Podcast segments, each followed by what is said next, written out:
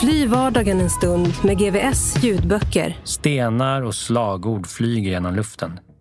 Däck och bilar sätts i brand hör vi genom våra kontakter. Men det här är ju han. Cesar klappade Arturo på axeln. Vem han? Grinige byggaren från TV. Lyssna gratis på GVS ljudböcker. Finns hos Acast eller där du hittar dina poddar. One size fits all seemed like a good idea for clothes Nice dress. Uh, it's a it's a t-shirt. until you tried it on. Same goes for your healthcare. That's why United Healthcare offers a variety of flexible, budget friendly coverage for medical, vision, dental, and more. So, whether you're between jobs, coming off a parent's plan, or even missed open enrollment, you can find the plan that fits you best. Find out more about United Healthcare coverage at uh1.com. That's uh1.com. It's that time of the year. Your vacation is coming up. You can already hear the beach waves, feel the warm breeze, relax, and think about work. You really, really want it all to work out while you're away. Monday.com gives you and the team that peace of mind. When all work is on one platform and everyone's in sync, things just flow wherever you are. Tap the banner to go to Monday.com. Hey, it's Ryan Reynolds, and I'm here with Keith, co star of my upcoming film, If, only in theaters, May 17th. Do you want to tell people the big news? All right, I'll do it. Sign up now and you'll get unlimited for $15 a month in six months of Paramount Plus Essential Plan on us. Mintmobile.com slash switch. Upfront payment of $45 equivalent to $15 per month. Unlimited over 40 gigabytes per month. Face lower speeds. Videos at 480p. Active Mint customers by 531.24 get six months of Paramount Plus Essential Plan. Auto renews after six months. Offer ends May 31st, 2024. Separate Paramount Plus registration required. Terms and conditions apply if rated PG. Tid för krull och kriminell. Kan vi röka först? Absolut. Tack. I många år levde Lollo i den kriminella världen som flickvän till en dömd bankrånare. Det blir ett destruktivt liv som man inte kan ta sig ifrån och det blir normalt. Det är normalt att någon drar pistol eller att polisen kommer, att man har snutjag eller hela tiden behöva tänka på att dörren ska vara låst eller titta sig om det är civilpoliser eller, eller att någon lägger fram en lina med kokain på bordet eller röker lite braj. Det var inte något konstigt med det. Nu förstår jag att det inte är så normalt. Vad är det bästa när det kunde vara bra? För mig var det väl att eh, det bästa var väl det här med spänningen. Alltså det, var ju, det gav ju mig otroliga adrenalinkickar. Att få leva farligt och det förbjudna. Liksom. Kan du ge några exempel? Ja, alltså att när man, när man har en kille som är efterlyst så kräver ju det ganska mycket. Man är lite på rymmen eller man lever lite, man får, liksom hålla utkik. Och, alltså det är lite så Bonnie and Clyde feeling. Kan du, om du tänker tillbaka, finns det någonting du kan berätta som du minns? Någon speciell sån händelse som, vi, som man fattar? Ja, jag minns när vi blev jagade på Nynäsvägen av polisen. Vi körde jättefort och eh, då fick jag köra för första gången. Jag fick ta över ratten och köra. Det var liksom så hjärtapumpa och liksom det här är en wow-upplevelse på något sätt. Hur gick biljakten? Vi klarade oss. Den gången. Hur kriminell var du själv? Jag tycker inte att jag var så kriminell. Jag gjorde väl lite saker som kunde sitta i en bil och han och hans kompisar kunde hoppa ur bilen och råna någon på vägen och sen så personrån alltså. Eller inbrott, man höll utkik och snodde bilar gjorde jag i och för sig. Men eh, Var du på den banan redan innan du träffade din kille, eller? ja, det var jag. Jag bodde på ett hem för ungdomar ett tag och där lärde man ju sig av varandra och göra massa kriminella saker. Och sen har jag ju alltid varit busig. Jag har ju varit lite så här ledartyp så att jag har ju alltid varit den som har dragit igång saker. Så att, men alltså, jag har, väl, jag har aldrig åkt dit för någonting och jag har aldrig blivit dömd för någonting. Hur självklart var det då att hitta din kille bland kriminella? Jag tror att det var ganska självklart just för att jag har dels det här äh, sättet att leva lite farligt och spännande i mig. Och sen tror jag att det var tryggheten, att, man, att jag naturligt föll för killar som var lite mer som en fadersgestalt, lite trygghet. Fast egentligen så var det ju inte så. Det var ju nästan tvärtom. Jag blev mer mamma till dem än vad de tog hand om mig. Om man tittar tillbaka. Men det var, alltså, jag tror att det föll sig ganska naturligt. Min styvfar var ju lite kriminell och han lärde ju mig hur man bröt sig in i en bil. Så att det var ju liksom, det var inte så svårt. Jag har ju alltid varit en, en grabbtjej så att för mig det- att liksom det är ju svårt att vara tjej i ett grabbgäng. Och man blir ju behandlad på ett sätt som, även fast man har en kriminell pojkvän och man blir respekterad av hans polare när han är där. Men sen är man ju inte så högt uppsatt och oftast var det oftast de män eller killar som hade problematik med sina mammor. Vilken typ av problem? Nej, men att de inte har någon nära relation till sin mamma eller att de har en, en mamma som inte finns överhuvudtaget eller någon som har blivit utsatt för saker. Någon typ av, alltså där är det lite tvärtom. Tjejer som söker sig till kriminella killar har enligt min erfarenhet trasiga relationer till sina fäder. Medan de kriminella har oftast trasiga relationer till sin mamma. Och det, det är någonting som jag märkte. Ibland blir man en mamma själv till dem och ibland så blir man behandlad väldigt illa med noll respekt. Och sen så var det ju så, var man i rummet så förväntas det av vissa att man skulle hämta hit och dit och man skulle fixa och dona liksom för dem. Så det är lite gå tillbaka i tiden där man ska stå vid spisen. Hur kunde en vanlig dag se ut? Alltså man lever ju ganska normalt, tyckte jag i alla fall. En vanlig dag då, det var väl att man var ute och festade väldigt mycket. Man åkte från ställe till ställe. Jag blev ju inte informerad om allting heller. Men jag vet ju att jag jobbade inom restaurangbranschen mycket och fick växla pengar väldigt ofta. Så att det var ju sådana grejer. Och man, åkte, man visste inte riktigt vad man skulle från ena sekunden till den andra. Man kunde vara på ena platsen en gång och sen så plötsligt skulle man åka bilen till något annat ställe. Så att det var ingen planering. Vad var det mest extrema som du var med om? Då? Alltså det mest extrema som hände det var väl när, när han eh, när han knivhögg någon och jag var med. Och eh, det var väl det mest extrema nu om jag tittar tillbaka. Det, det var så himla, man var inne, det var liksom, det är så himla mycket saker som hände. Men för mig var det ett övertramp från alltså min moral och hur jag tänker och tycker. Pratade ni om det då? När du var med med det? Ja, vi, alltså, ja, men han fick det att låta så himla normalt. Det var ingen stor grej. Men det var ju det. Men alltså, för honom var det väl inte det. Ehm, jag vet ju till exempel att han eh, satte en yxa i någons huvud som faktiskt klarade sig. Men bara sådana grejer.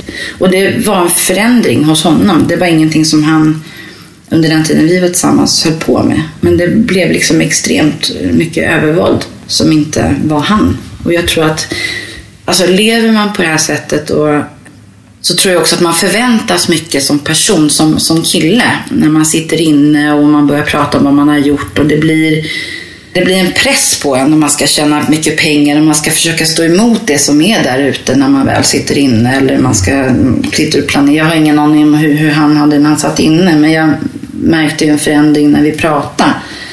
Jag tror att det gör att man själv som, som man eller kille går ifrån sin egen identitet och den tas också ifrån en för att det förväntas så mycket. Och eh, man planerar grövre och grövre rån och till slut så det är svårt att förstå vem man är. Och jag tror att det krävs ganska lite för att man ska fortsätta det här livet på något sätt. Vad skulle du säga kännetecknar ett kriminellt liv, ett kriminellt levande? Om du jämför alltså, med... Ett vanligt liv som jag försöker leva idag. Det är ju den här ovissheten, eh, spänningen och sen är det väl liksom att det finns inga riktiga vänner i den kretsen. Det är mycket snack och liten verkstad. Det ska finnas någon sorts heder och det finns det säkert i vissa. Men i den världen som jag levde i så tycker inte jag att det, det var så mycket sånt. Hur kunde det visa sig? Ja, men alltså har man, en, har man ett barn på väg och så sitter pojkvännen på, på anstalt så är det ju meningen att de som lever samma liv och hans vänner ska ställa upp med ta hand om och hjälpa till. Men så var det inte riktigt utan alla vände ju ryggen till och utnyttjade situationen. Och, Hur då? Ja, det var en kompis som, eh, till honom som eh, började pressa mig på pengar och sa att han var skyldig honom pengar. Eh, och då satt han med restriktioner så då kunde inte jag få tag på honom och få det bekräftat. Och då var det jag som blev pressad på pengar. Um, och sen så var det ju en annan som började prata om att ja, men han har sagt att bilen är min och jag får använda den hur jag vill. Så att jag, det var mycket sådana saker som folk som dök upp och jag utnyttjade situationen. Och det var ingen som liksom hjälpte till. Och det var mycket snack om att ah, nej, men jag ska hjälpa dig att storhandla och är det någonting så är det bara att ringa. Men det var liksom, alla försvann. Så att den här lojaliteten som ska finnas, den tycker inte jag fanns. Vad har du sett för exempel på hur tjejer blir behandlade och liksom respekten? Du säger att den kan skifta. Det är just det här att eh, det är en sak att vara själv i ett rum med någon som lever det livet.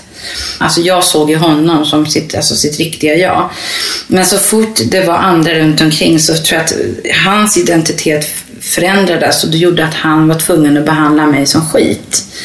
Språket förändrades. Man var inte vattenvärd. Alltså, jag, jag tror att de är små nallebjörnar egentligen, men, men det förväntas så mycket så det blir en annan typ av attityd. Och ju mer attityd, desto mer kriminell är du, eller förväntas du vara det är lite manligt, eller vad man nu ska säga, att behandla killar lite som skit. Att de inte bryr sig om dem. Men tjejerna är de som står kvar när det väl händer någonting. Det är de, enda, det är de enda som faktiskt gör saker med häktningsförhandlingar och lämnar kläder och lämnar grejer på, på häktet och ställer upp på rättegångar. Och, så att ehm, det, det blir något sorts leva med en schizofren. Men samtidigt, man hör ju ofta killar säga då hur viktigt det är med respekten och man ska behandla tjejerna väl, man får inte slå dem. Fast det tycker jag är skitsnack. Jag tror att det är så att de förväntar sig det av varandra samtidigt som de säger att det ska vara respekt. Det är lite så att ingen får prata illa om din brud förutom du själv. Det är samma sak som det här din mamma-grejen. Liksom. ingen får säga någonting ont om din mamma. Det är bara du som får dra dina mamma-skämt. Så att jag tror att det är det som är grejen. Så länge du gör det själv så, så är det okej, okay, men ingen annan får göra det. Det är så jag uppfattar det. Blev du slagen? Ja, många gånger. Tyvärr. Vilka blev de första signalerna? Att det inte var ett liv för dig längre? Det var ju, det var ju tack vare att jag väntade barn. Jag mm. tror inte att jag hade gått ifrån det livet om jag inte hade fått barn. Det tror jag inte. Det var min räddning. Att förstå att det här är inte normalt. Då var det självklart för mig att se till att nej men så här kan man inte leva. Då bad jag honom ordna upp sitt liv och ta ett jobb. Men eh, det gjorde han ju inte riktigt. Och sen så försvann han efter ett bråk vi hade när jag var väldigt tidigt in i graviditeten. Och eh, han var borta mer än 24 timmar, vilket var vanligt. Och som tjej får man ju då ringa runt till häkten och olika polisstationer och sånt där för att liksom kolla om han är där så att man vet om han lever eller inte. Och eh, dagen efter det så satt jag på nyheterna och då hade det varit ett stort rån. Och då kände jag på mig att det här är han. Klockan var sju på morgonen. Något. Några timmar senare så ringde det på dörren och så stormades lägenheten av polisen med vapen. Och det var ju lite så att när han satt inne, det som många inte förstår, det var ju att när han satt inne så satt ju även jag inne. Även fast jag var på utsidan. Men det blir lite samma liv.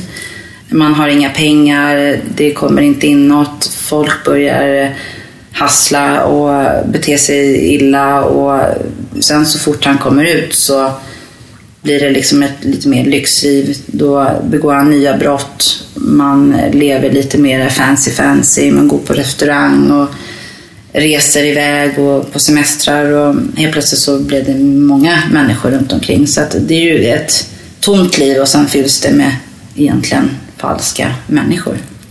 Var det aldrig aktuellt att du själv skulle vara med någon gång? Alltså på någon rån? Är det aldrig aktuellt? Så att man som tjej kan ta plats som, också? Som personrån har jag ju varit med om, men eh, inte de sakerna, nej. Funderar du aldrig på det? Nej, det lockade aldrig mig. Det var nog inte... Alltså det är som sagt, jag har ju haft kvar min moral, så att vissa saker har jag väl... Jag har inte liksom dragits till de sakerna. Det har varit med i livet, men inte själva brotten. Fast det är ju lite suddig moral på ett sätt. Ja, för det går det bra att använda och resa för pengarna. Men... Ja, men det är det ju. Det, det, det är ju liksom både som tjej och kille, man får ett synsätt och det blir häftigt och då är det lätt att trilla dit. Då var det ju mycket, i den här umgängeskretsen så, så är det ju många som försvinner och dör. Antingen så sitter folk inne eller så dör folk. Idag går jag inte på lika många begravningar som jag gjorde då. Jag kunde gå på 13 begravningar på mindre än ett år och det gör jag definitivt inte idag. Hade man kunnat göra någonting för dig, för din skull, när du växte upp, tror du, annorlunda som gjort, kanske som sen hade resulterat i att du inte hade gått den vägen? Jag tror att jag hade behövt vuxna som brydde sig och lyssnade och såg. Fungerande föräldrar, framförallt en fadersgestalt. Eller en mamma som inte jobbade hela tiden utan såg att jag var på väg utför. Finns det någon händelse du ser som var avgörande för dig? Jag tror att när jag åkte och konfronterade min far, konfronterade honom om varför han hade varit borta så många år, så tror jag att den responsen jag fick från honom var inte den som jag trodde att jag skulle få. Hur gammal var du? 14 år. Så då tror jag att det satte igång hela det här självdestruktiva. Jag var inte bra nog och skulle minsann visa att jag var bäst. Där tror jag att min vändpunkt var att jag liksom började hamna snett. För Lollo var det viktigt att kunna stå på egna ben och aldrig bli beroende av någon annan. Jag jobbade inom restaurangbranschen och sen så jobbade jag som eh, dansös, exotisk dansös på en klubb, på en strippklubb. Exotisk dansös? Ja, det heter så. Vem fan säger det? Det låter finare. Ja, onekligen. Strippa, men det låter finare att säga exotisk dansös. Men strippa är vad det Ja, var? precis. Hur gick tankarna där då? Men det är ändå inte att söka vilket jobb som helst. Nej, alltså för mig var det ju så att jag var bra på att dansa. Jag var ganska självsäker på det jag kunde. Så därför så tänkte jag att varför inte tjäna pengar på att dansa det jag kan. Och så kom jag också i kontakt med mycket grovt kriminella människor. Så det var ju också en, en del av mitt liv som jag levde. Det var inte bara i en relation till en kriminell utan det var också så att jag arbetade med många kriminella. Man brukar prata om myten om den glada horan. Finns det något likvärdigt tänk när det gäller just strippor? Jag kan säga så här. När jag jobbade, alltså det har väl alltid funnits samma synsätt, men jag, jag har alltid sett det som att folk frågade mig så här, ja men hur kan du liksom jobba som strippa? Och det måste vara jättehemskt, man blir utnyttjad. Och för mig var det så här, fast det är jag som utnyttjar männen. Det är de som är dumma nog att komma till en strippklubb för att se mig dansa. Um, det är klart att man gör det för pengarna, men i mitt fall så var det inte så. Och när jag slutade dansa så var det så att jag fick lära upp tjejer. Och då kom den här nya generationen med platina, blont hår och silikontuttar och också lite botox och sånt. Det, där det var väldigt mycket förtappade tjejer som gjorde det för pengarna bara eller hade väldigt låg självkänsla. Så jag tror att yrket idag är inte det som det var då.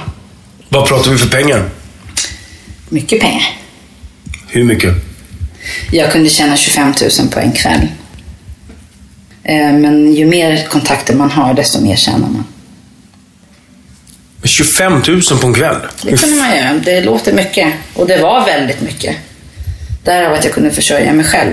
Men sen var jag en sån här smart businesswoman så att jag la ju undan mycket pengar för att kunna klara mig i mitt liv. Också för att jag levde det liv jag gjorde privat. Så att när det regnade så såg jag till att jag hade pengar till hyran. Och det vill säga när det regnar, när han satt inne, såg jag alltid till att kunna betala mina egna.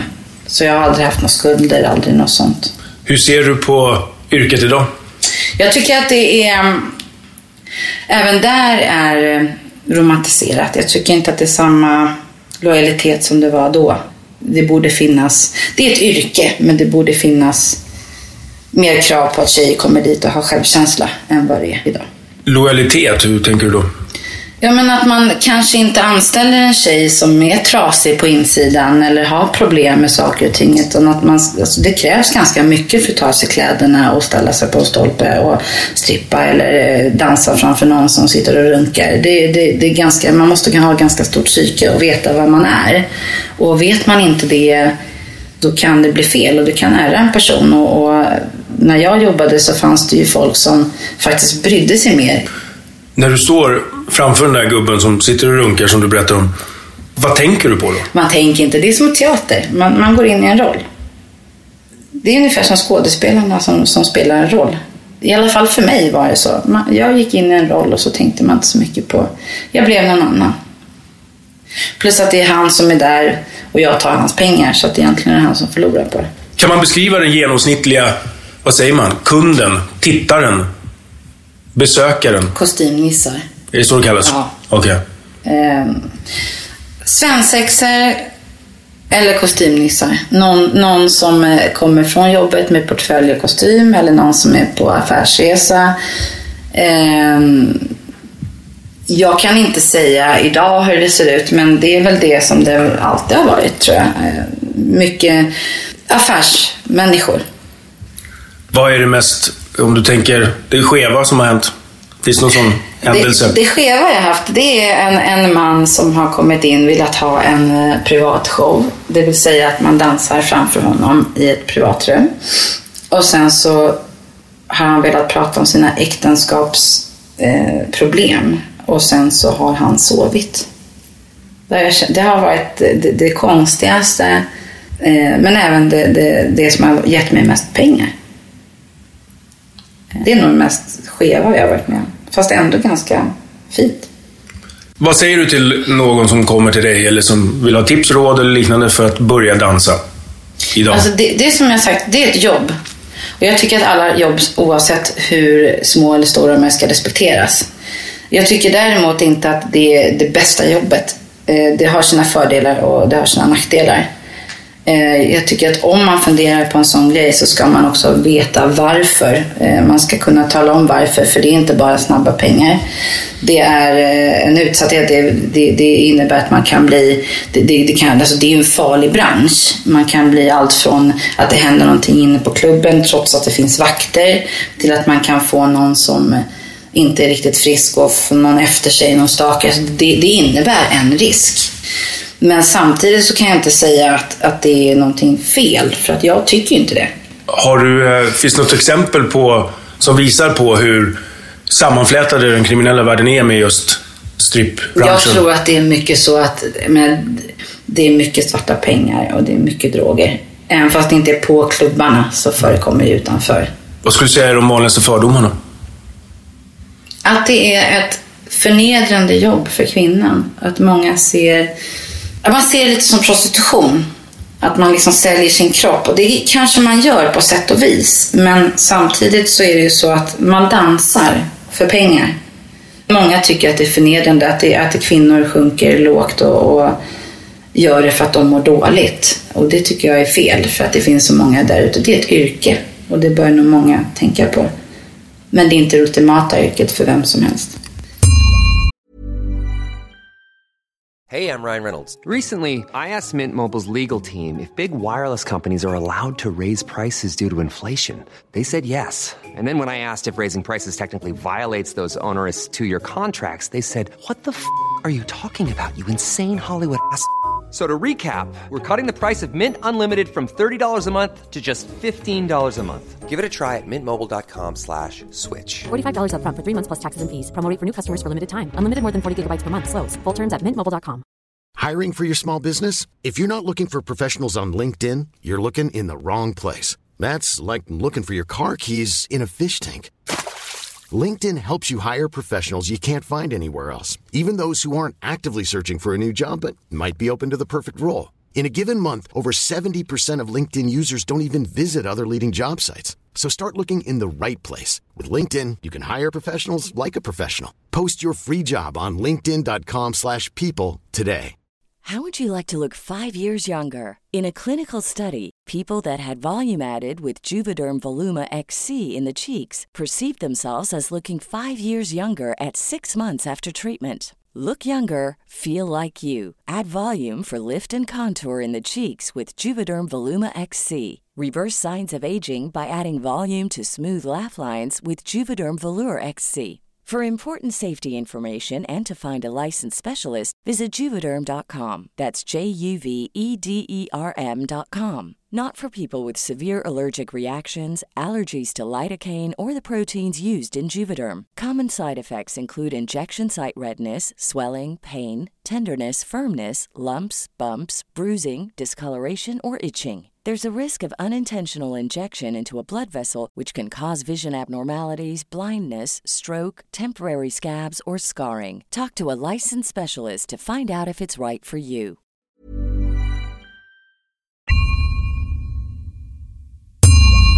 Man blir ju alltid färgad eller påverkad av olika händelser i livet. Hur har det här påverkat dig? Mycket. Ehm, De som är kvar i den världen är ju inga personer som jag umgås med och det gör ju automatiskt att man blir utesluten. Det är lite som en sekt kan man säga.